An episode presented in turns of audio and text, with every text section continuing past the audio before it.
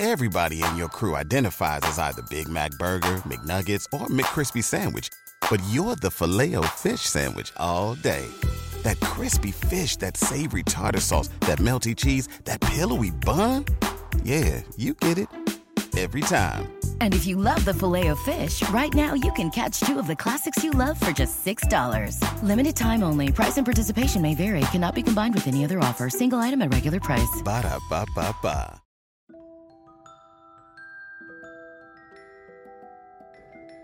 Hi, friends. How are you? I hope you're having a wonderful day today. My name is Bailey Sarian, and I'd like to welcome you to the Dark History Library. That's right, baby. This is a safe space for all of you curious cats out there who think, like, hey, is history really as boring as it seemed in school? Oh, nay, nay, it is not. This is where we can learn all types of mysterious, dark, and dramatic stories that our teachers never taught us. No, they did not. So, as I do with every dark history intro, I like to over explain how I got to the story we are talking about today. I do this because sometimes these stories are just really dark, and honestly, I just don't want you to judge me. Like, you know, Bailey, how did you get, how did you even find this story? So, let me tell you how I found today's story. So, I used to burn a bunch of CDs, and, you know, as I think a lot of us did, and I would play all the greatest hits in my car. Fantastic. Well, I found a bunch of them and had the best drive the other day because I was just putting CD after CD after CD in, right? Well, one of them ends up getting stuck in the CD player. Fine, it happens, whatever. But on it, it had one of the greatest songs by Ludacris on it. And you may remember this bop. It went something like this Move, bitch. Get out of the way. Get out of the way, bitch. Get out of the way. Move, bitch. You know, great song. Super great. So I'm laying in bed and I have this song stuck in my noggin. And I'm like, you know what? First of all, what are the rest of the lyrics? You know? So I got to Google it. And I Google move, all caps, no breaks, lyrics. And because the Google algorithm knows me so well, it's like, hey, did you mean move bombings? And I'm like, you know what, Google? No, but I'm very interested. You know, like, what is this move bombing? I've never heard of this. So I click and I realize that there was a bombing that took place in the middle of the suburbs of Philadelphia. And the weird part is, nobody um has nobody ever really talks about it like it's really bizarre literally a whole block was bombed and i'm not even kidding when i say for no reason other than i don't even know i don't even know so thanks google you're always ruining my day anyways so let me share with you what was uncovered about the move bombing do do do do do no just kidding okay let me open up the book to page this page looks good. Great. Move bombing. Let's get to it. So let's just jump right into this thing called the move bombing. What the frick?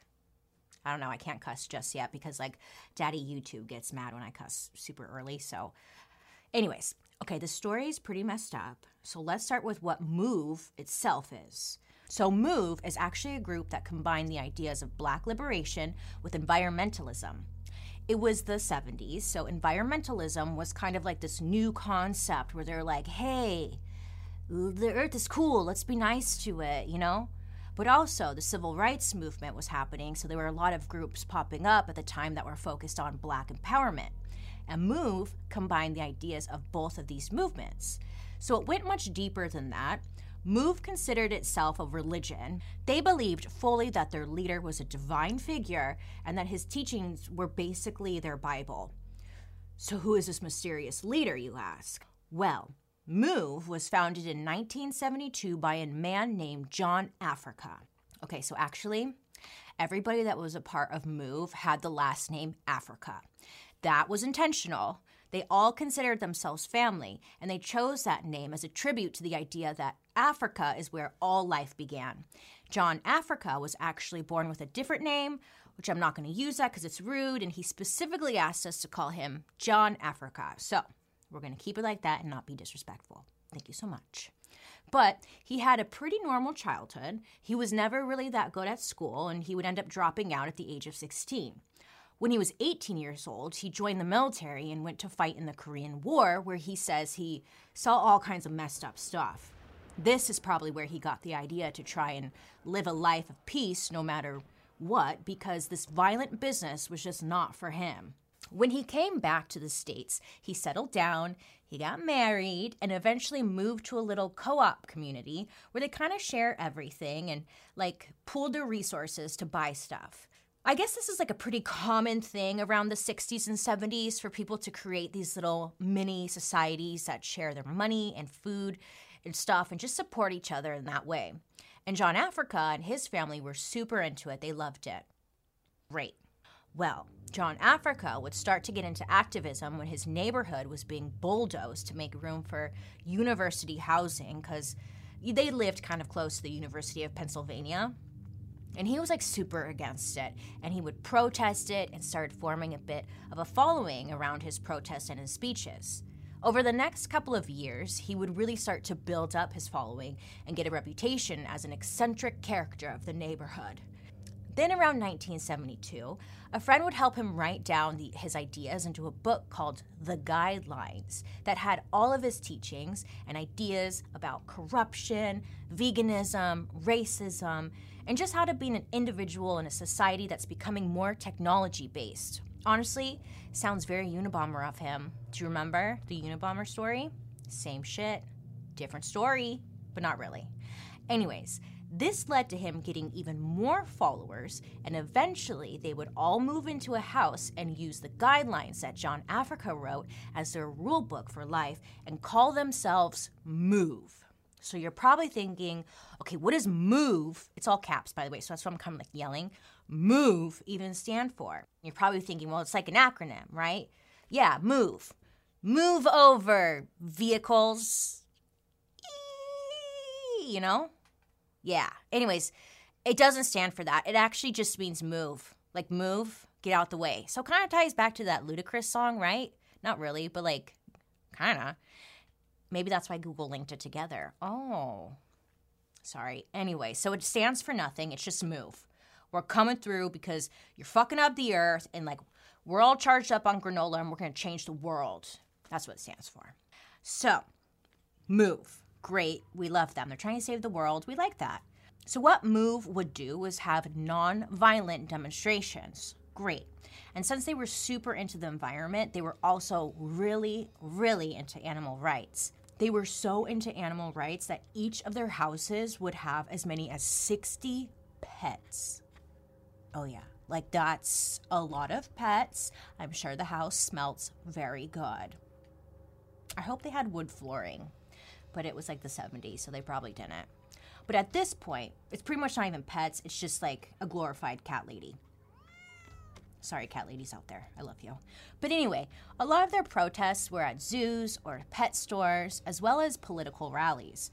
It was all non-violent and they were anti-technology, anti-government, and anti-corporation. But most importantly, they believed big time in peace. Like peace, not a pe- peace. Peace, you get it. Everything America gets off on, they were against. So, John Africa believed that people shouldn't just live within the system, but also they must fight the system. Yeah, great. And to him, the system was pollution, homelessness, drug addiction, racism, crime, war, basically everything bad that is part of the system created by the white people in power. And John Africa wanted Move to live outside of that system. They didn't want to partake in like the normal world. They wanted to sustain their own way of life where they didn't have to follow the laws of the country. And we know how America feels about a revolution. Well, do we? They don't like it if you don't know. Unless it's the whites dumping tea into a harbor. I guess it's not very cool. I actually want to mention a couple things about these guidelines that they use so often because it helps understand why shit went so south later on. I can cuss now because like we're far enough into the episode that YouTube, Daddy YouTube is like okay with it. He like went to bed already. Anyway, the first is a belief that they had towards self-defense. John Africa felt that it's everyone's right to defend themselves, and if anyone comes onto their territory, you have the right to kill them. Which honestly, a lot of American laws already support this. John Africa put it like this If you walk into a bear's cave and the bear rips your face off and eats your arms like little Twinkies or something, whose fault is that? Now, don't say the bear. Don't say the bear. You walked in there. He's the bear. You're the bear. They're the Twinkie arms. You get it. Okay, the other thing that John Africa believed was that just because something is legal doesn't make it right. His point is that slavery was legal, killing Native Americans to steal their land was done legally, kind of, and a lot of sketchy shit was just done legally, right? So you have to use your own set of morals to decide what's right or wrong, even if you know something is right and it's technically illegal. Like, did you know it's illegal to fill someone else's parking meter if it's empty? Did you know that? Yeah, you probably you're probably a criminal. I bet you are. I'm pretty sure John Africa was talking about something larger, more life and death, but I don't think the kindness should be against the law, right? Great, we solved everything. Now, pack those up into a small box and put them in the back of your mind, because later on, we're going to remember these two points when things start to get messy. Okay, packed away. Because one thing about Move is that they're nonviolent, but that they will stick to their beliefs no matter what. So, how does a nonviolent organization go from kale and quinoa to armed shootouts with police?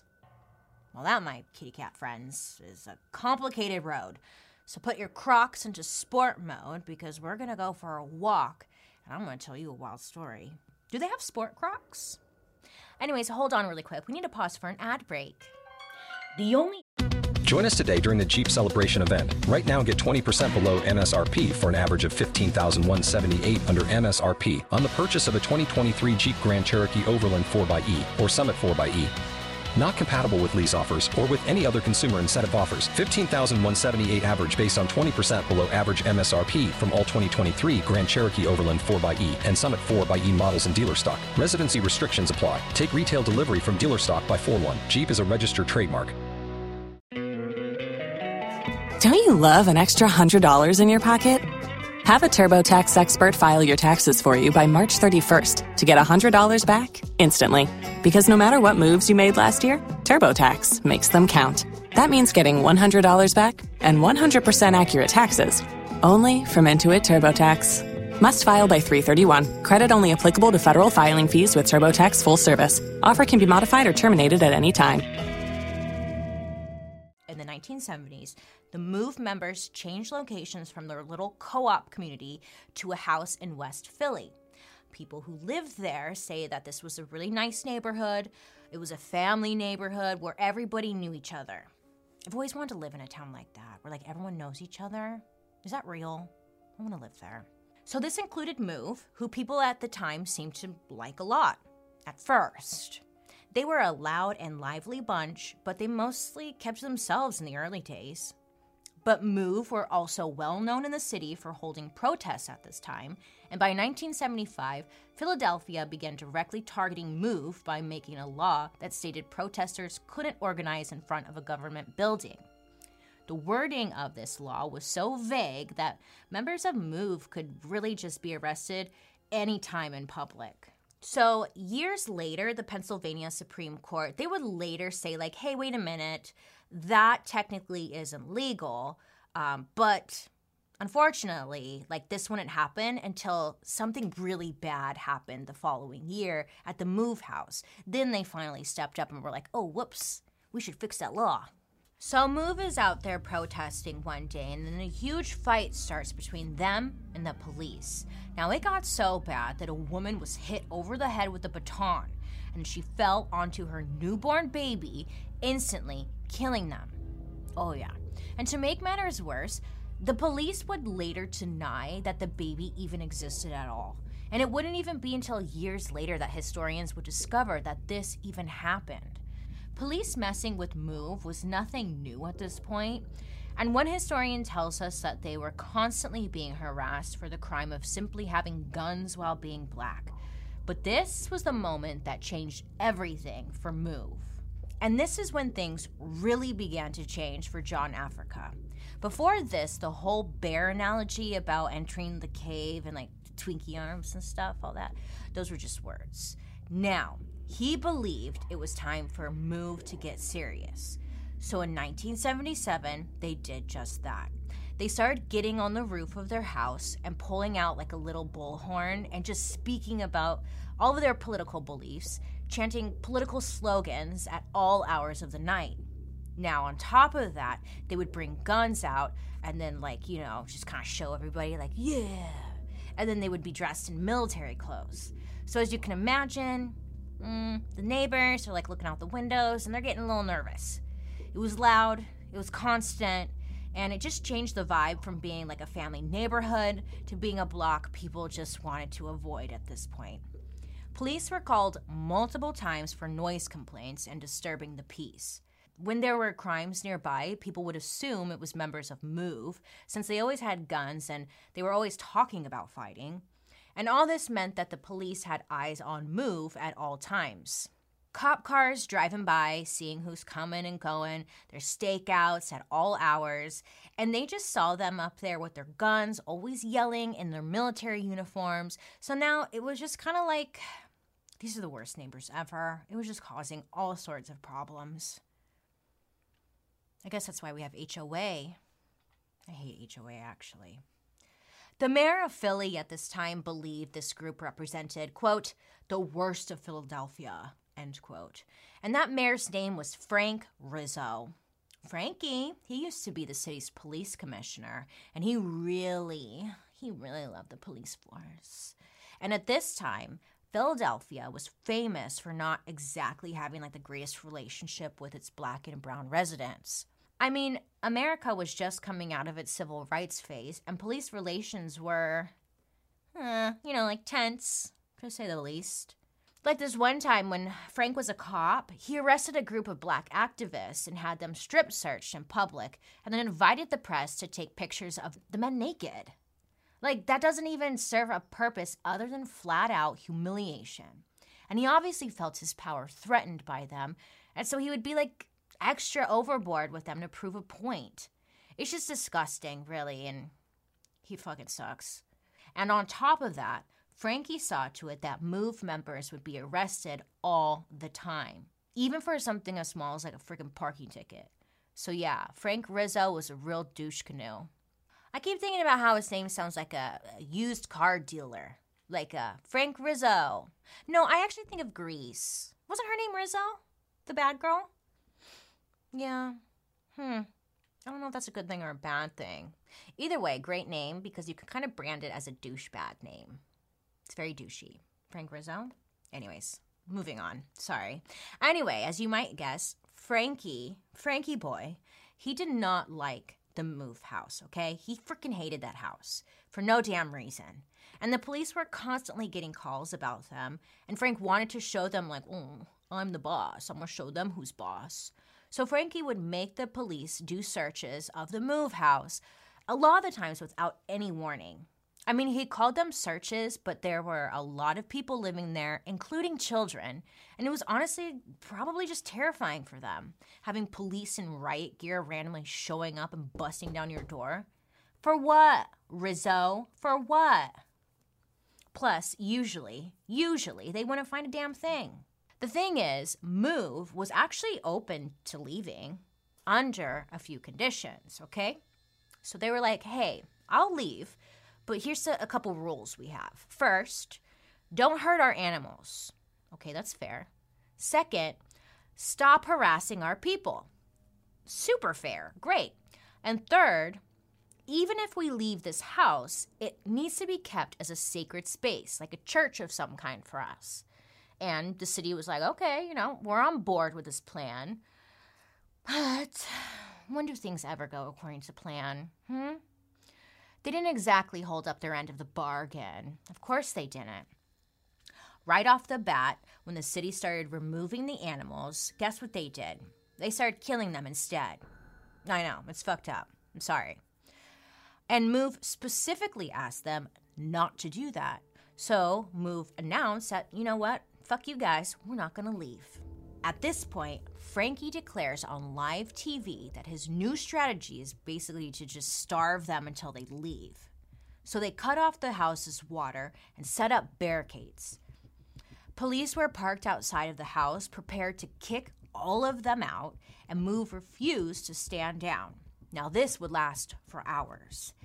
And then hours became days. And then freaking 15 months go by.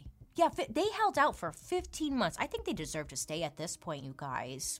hmm The standoff with the cops lasted for over a year, and it was just a constant rotation of guards and police outside of the house. Honestly, it just seems like a goddamn waste of time for you, police people. Hmm? Mm-hmm. Well, in the last two months of the standoff, the police shut the entire block down and blocked it off to prevent like supplies from going into the house, like toilet paper and stuff. They need that, right? They cut it off. Things were escalating now. So the police cut off their water, okay? So they couldn't receive water. They cut off the building's gas and electricity, and then at this point they brought in a water cannon and aimed it at their house. For what? You know? They're just threatening them. They're playing chicken and they're trying to see if Move is going to leave, and they still weren't ready to leave. They're like, "No. Mm-mm. We're not going to move." Oh, move. I get it. Well, guess what? Frankie didn't like that very much. Oh, no, he did not. So Frankie sent the police, all mounted up with their little gadgets and gizmos, to evict the Move members by force. And what happens next, honestly, is a little fuzzy because the story changes depending on who you ask. Yeah, of course. So I'll just tell you what everyone says and let you decide. But let's pause for an ad break first. Today's episode is brought to you by Public. With LinkedIn Jobs, we tap into a network of more than a billion professionals to help you find quality professionals quickly and easily for any role you need. Marketing wizards? Found them. Software engineers? Found. That project manager I could never seem to hire? And found. LinkedIn Jobs quickly matches your roles with candidates with the right skills and experience. In fact, 86% of small businesses get a qualified candidate within 24 hours. Post your first job for free and get started at linkedin.com slash spoken. That's linkedin.com slash spoken. Terms and conditions apply.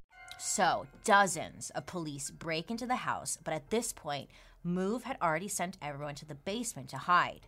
So, police got those big ass water cannons attached to, to trucks, and they smashed the windows to the house and tried to flood the basement so everyone would have to get out. When that didn't work, which, mind you, like, I don't know how that didn't work, but it didn't work, police officers decided to approach the house on foot, right? and they could see move members like through the windows in the basement. So police say that the move members started shooting from the basement. So police start shooting back. Now police say move shot first, but move says they never shot at all. All we know is that there was some shooting and one police officer was shot in the back of the neck and died. Now, the police claim that the officer was murdered in cold blood by Move. But Move says to this day that it would have been impossible for them to have killed the officer because he was shot in the back of the neck and the officer was actually walking towards the building. So, how could they have shot him in the back of the neck? You know? I don't know. What Move says happened is that a fellow police officer accidentally shot him. But no matter what the true story is, this directly led to Move surrendering, with nine of the members being arrested and sent to prison for life. For life. And their house was bulldozed immediately after they left. Like the same day. They waited like seconds after they were arrested and they got the bulldozer out and they're like, and they just went over it. Thanks. Problem solved, I guess. Now, all of this nonsense, and we haven't even gotten to the bombing, which is like the main part of the story. Now, you might be wondering, like, okay, why am I telling you about all this like long standoff and stuff? Well, because shush your mouth, this is my show, first of all. And this is the part in the story where, well, from this point on, the police just had it out for Move, okay? And they believed Move had killed one of their own and they wanted revenge. In my personal opinion, I don't know, but it kind of seems that way. So they would get that revenge in just a few short years in the form of a bomb. So, after the house was bulldozed, the members of MOVE that did not go to jail, they relocated to a middle-class black neighborhood known as Cobbs Creek Park in Philadelphia. And if you thought the last neighborhood sounded nice at first, well, this place must have seemed like heaven to move. People from the neighborhood said it was a very peaceful block. Everybody knew each other. There were like trees along the streets where kids could just play, and then they would have big cookouts with the whole freaking block, okay? It just seemed like one big, safe, close knit family. But that didn't change that this is uh, the 80s, and race relations were tense between black Americans and police. The police were incredibly aggressive towards black residents, and because the mayor, remember, the uh, Frankie Rizzo guy, him, he was up for reelection, he would literally, this is no joke, he would literally tell voters to, quote, vote white. Yeah, he was an asshole. And when Move found a home in Cobbs Creek, they immediately started drawing attention. So neighbors started complaining that the move house was infested with rats and roaches. And some of them even said that move members were beating up people in broad daylight. They also boarded up their windows and doors, which honestly, it just wasn't a good look, and it made their house stick out even worse. On top of this, Move had apparently reinforced their roof with steel, like it was some sort of bunker. Yeah, so um, it was just kind of looking like they were preparing for battle. And after the standoff back in 1978, the police commissioner stated that their new policy with MOVE was more of a hands off approach. Mm-hmm.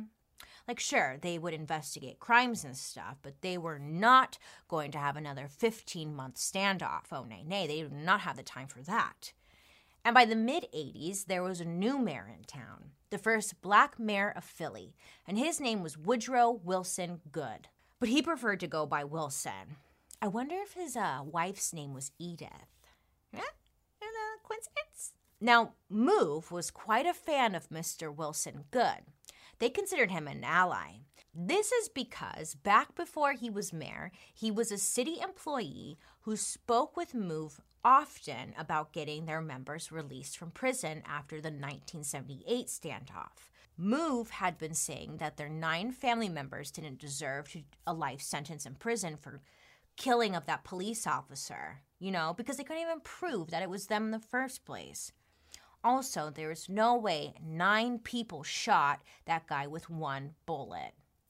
I think if we do math, that doesn't make sense.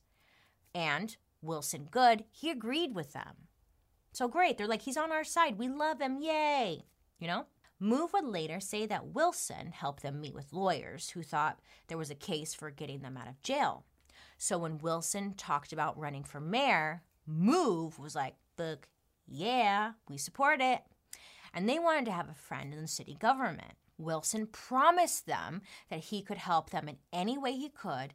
And honestly, Move just felt they could trust him to be sympathetic to the Black liberation movement since he himself was African American. But, of course, when Wilson got elected mayor, he basically ghosted them. Oh, yes. And not only did he not help MOVE release its members, he classified the group as a terrorist organization. Ah, betrayed! They sure were. But this isn't his final act of betrayal. Oh, nay, nay. Because after seven years of living in this neighborhood, the complaints were piling up, and Wilson Goode now gave police the permission they needed to evict Move again. Now, we saw how this last eviction attempt went, remember? We just talked about it not that long ago. Great. And the members of Move had said that they were never willing to give in to the police, okay? And they were so ingrained in their beliefs, they were willing to die for the cause.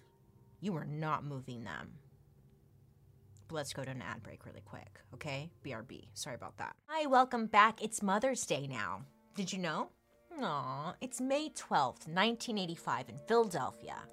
People are giving their mom a shoulder massage, visiting grandma, coming back from church, whatever they do, you know. Until suddenly, people started hearing knocks at their doors. Knock, knock, knock. Who's there? It's the police. Hi. And they're saying that everyone needs to leave the neighborhood right now. Well, why? You know, why? Why? Hello, it's Mother's Day.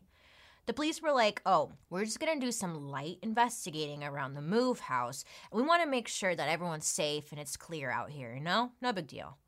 Because it's not like they were gonna say, like, well, we're gonna bomb the shit out of this place, get the fuck out of your house. And people probably remember the violent shootout and standoff from just a few years ago, so people just grabbed their stuff and they bounced. BRB. So police set up barricades around six whole blocks surrounding the Move house so people could not enter the street that Move lived on. So 500 cops set up outside of the house, again, for what? We don't really even freaking know. And they had the SWAT team, snipers, and even some big ass guns mainly used for combat. Okay? They even brought a machine gun meant for taking down tanks. Tanks. What are they doing with that in a freaking suburb like housing area? We don't know. Now, what's absolutely most crazy about all of this is that what they were doing was legal. There's nothing illegal about what they were doing. Now, there was a state police helicopter hovering up above, and the cops even shut off the water and electricity for the whole block. I mean, this is scary. At some point, something something bad is to happen. And if we were in that house, I mean, come on, we'd be shitting our pants. Eh, I'm sure everyone in the house was terrified. They're surrounded. They cannot go anywhere. And they have a helicopter like up above, tanks. What are they supposed to do? Now you should know that there were about 13 people in the house at this time. There were six kids and seven adults, including John Africa. They were all probably so freaking terrified. I mean, there's this small army outside with straight up military equipment just pointed their way. So they ended up staying out there well into the night, and at 5 a.m. the next morning, the commissioner got a bullhorn to talk to them, basically demanding that they have to get out of their house. You live in America, you have to follow our rules, you know? Oh, no, he literally said that. This is America, you have to follow the rules. So, uh, Move got on their bullhorn and they demanded that their family members be released from prison. Because remember, they still had their nine family members in prison, even though Mayor Goode promised to release them. They were just holding them accountable, you know? Well, Mayor Goode wasn't there that day, and the police were like, Yeah, we don't know anything about that situation, so, uh, you need to uh, leave or we're gonna shoot you. And reporters say that Move responded by yelling all kinds of threats back at the police, as one probably would in that situation. And this is when something really insane started to happen. Police started firing all those big ass guns at the move house. Now remember, this is all happening in a major US city in frickin' broad daylight. Police would later say that Move started shooting at them first, and they were just responding and protecting themselves from Move. But Move says they never even fired at the police. So apparently, the cops fired so many bullets that they had to call the police headquarters to get more. Over 10,000 rounds were let off in less than 90 minutes. It's like 7 a.m. Okay, they haven't even had their their breakfast burritos yet, okay? And the police are basically at war with Move. Over what? We don't know. They start firing a water cannon into the basement of the house, like they did in the standoff seven years earlier, just to try to flood move out. Bitches. And then suddenly, the gunfire stopped. Move still hadn't left, and the mayor called off most of the police, aside from a few uh, posted up outside of the Move house. So it's like, thanks, mayor. You kind of stepped in a little too late, though.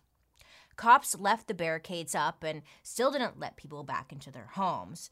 The street was basically empty and it became eerily quiet for like 10 hours. Witnesses at this time described the calm as completely unnerving, just pure, uncomfortable silence. Crickets. And then, just after 5 p.m., that calm was disrupted when the helicopter from earlier returned, and a man inside the helicopter leaned out and dropped something from the side. And what he dropped was a bomb. A full blown, real bomb. Oh, yes. Now, it was called a satchel bomb.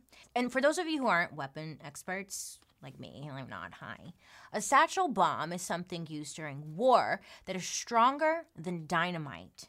It's intended to blow up mountains. Oh, yeah, mountains, not family homes. I know, because when I heard like satchel bomb, I was thinking, oh my God, like a satchel purse? Is that where we get the name from? It has nothing to do with that though. But let me tell you this this is a little side note, a little fun fact, because you're never going to believe this, okay? One of the ingredients of a satchel bomb is called Tovex. And guess who makes it? Guess. Plot fucking twist. Our friends over at DuPont. They want to kill us or something, don't they? What are they up to over there? Why are they always involved in these stories? Hello, DuPont. So, as soon as the bomb was dropped, fire trucks came in and started spraying the house down. But newspapers would later say that fire trucks were just a distraction to allow for a second attack.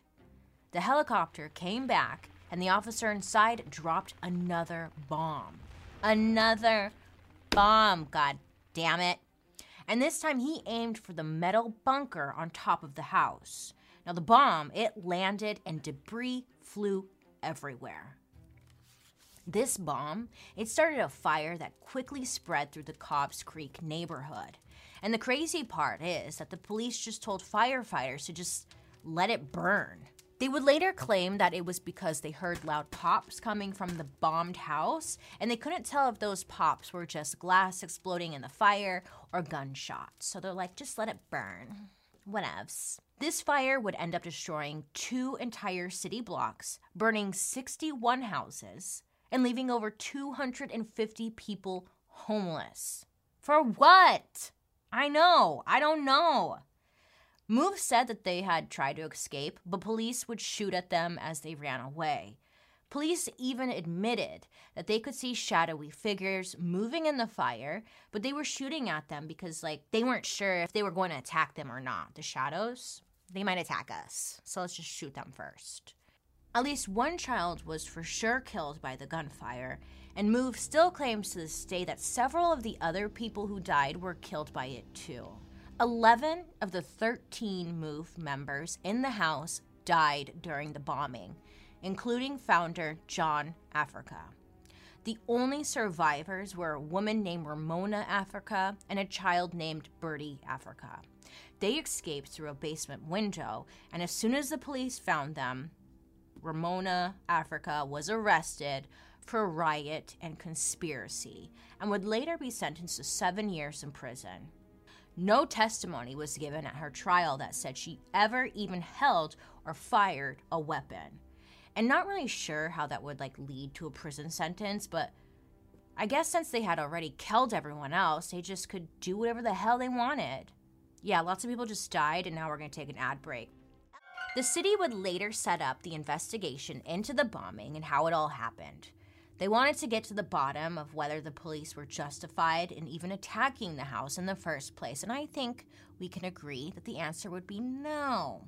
After all, the city thought MOVE was a terrorist organization, so the assumption was that MOVE had a lot of weapons at the house. But after a long investigation, they were able to confirm that there were no automatic weapons, machine guns, or explosives in the house. The committee in charge of the investigation were mad and fast tracked the case big time. I mean, this went all the way to the top, babe. And the case went before a grand jury who concluded that actually nobody should be charged for this. God damn it. I know. How? What? Why? You guys, I don't know. Apparently, the grand jury claimed that this is because uh, the deaths were accidental.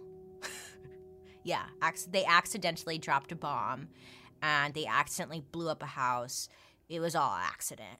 Their reasoning for not charging anybody involved was that they died in the fire after the bombing. So it wasn't actually the bombs that killed them, it was whatever happened afterwards. Anyways, you don't just like bomb citizens. I think we can all agree on that, right? Great. There were so many other ways to get into that house besides dropping a freaking bomb on them, especially when they weren't even sure if there were weapons in the house in the first place. I wonder if they even just tried knocking. Hello? Did they knock? Ding dong. Doorbell? Did they call? Anything? There have been so many experts since the ruling that have come forward to say that the deaths were in no way accidental and that those officers should have been charged. But to this day, not one person has been charged or even held accountable. So, in the middle of all of this, I'm sure you've got a lot of questions, because so do I.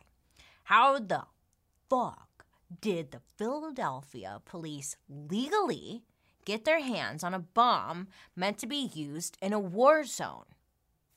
I think that's a fair question to ask, right?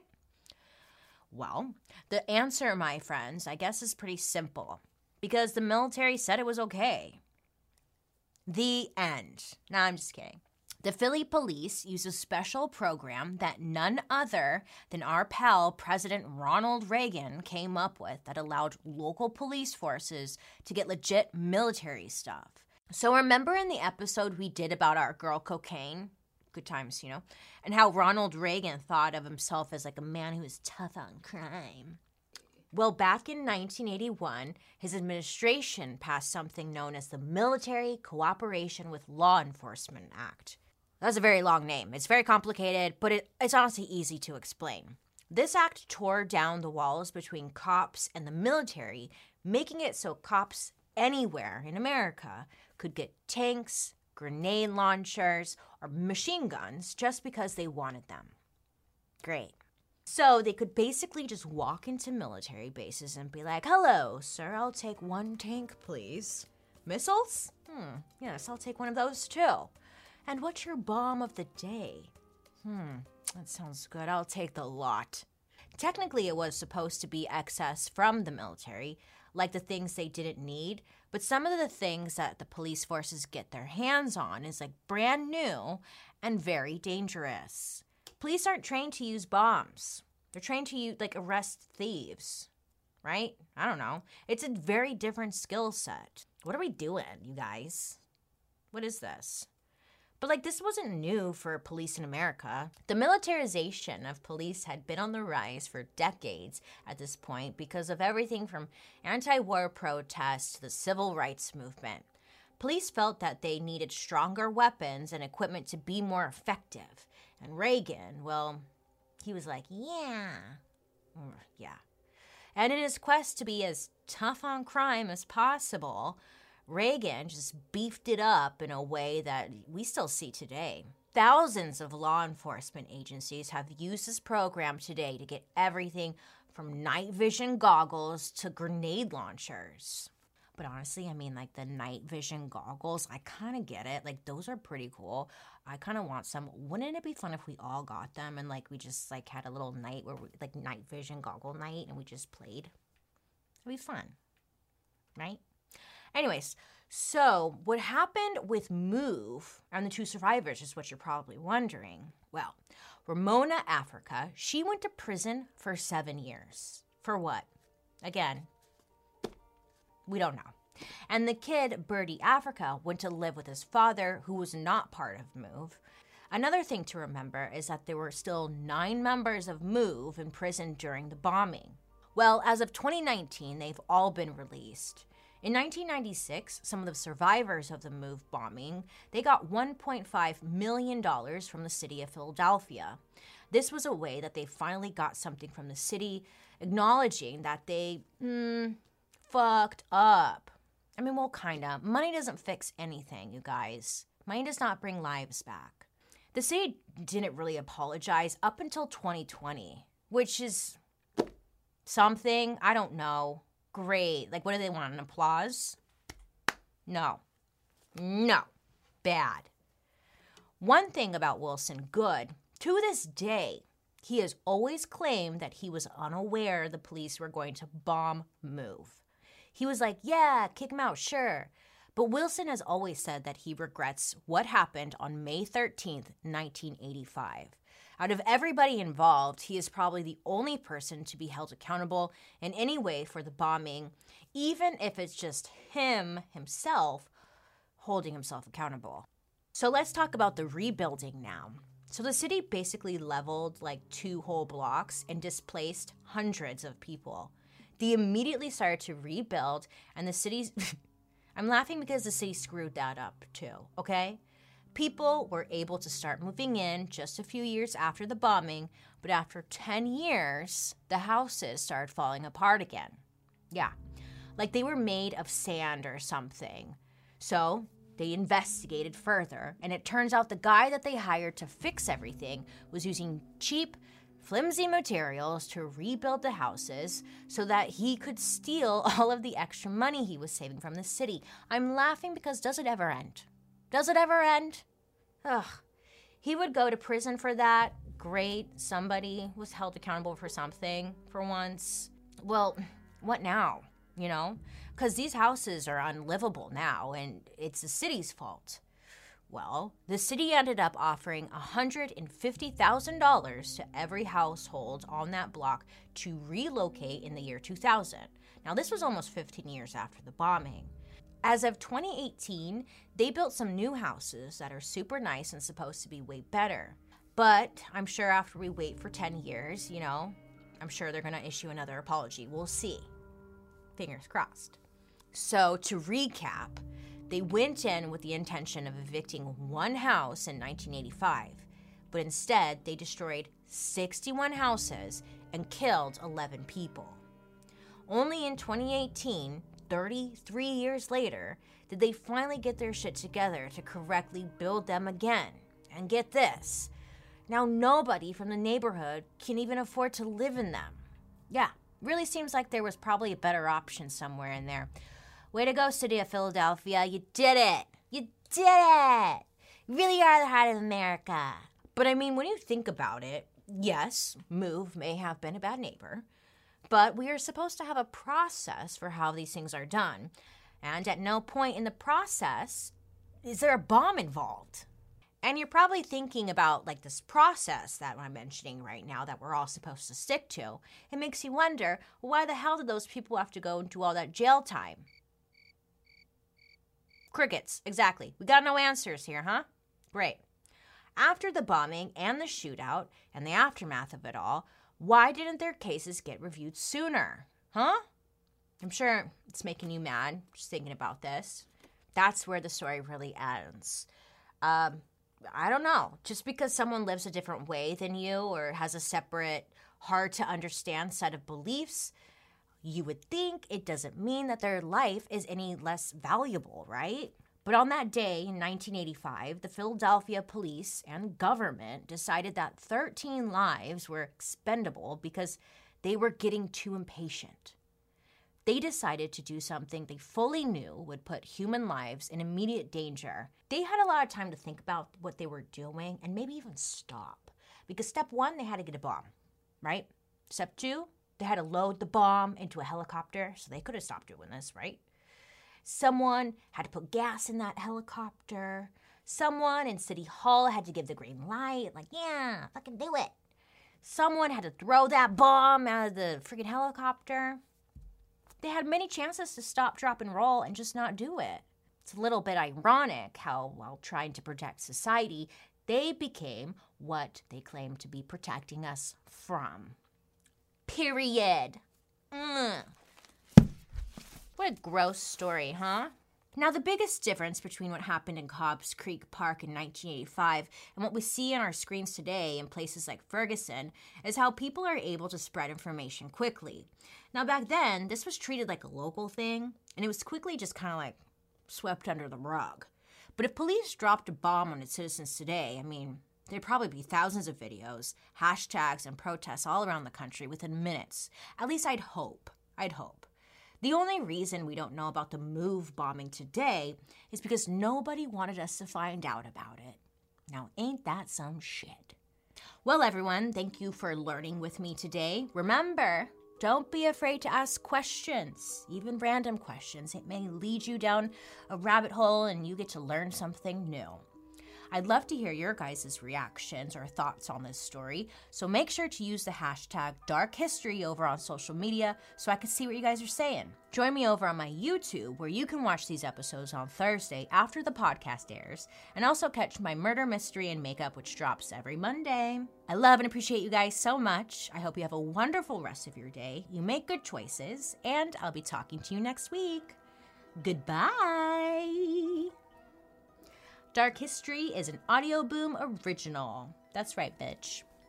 This podcast is executive produced by me, Bailey Sarian, Chelsea Durgan from Slash Management, Kimberly Jacobs, and Justin Cummins from Wheelhouse DNA. Produced by Lexi Kiven, Daryl Christon, Spencer Strassmore, and Claire Turner. Research provided by Tisha Dunstan. Our writers are Jed Bookout, Michael Oberst, Joey Scavuzzo, and me, Bailey Sarian. Today's historical consultant, we want to thank Professor Richard Kent Evans. And me again, I am your, your host, Bailey Sarian. Goodbye.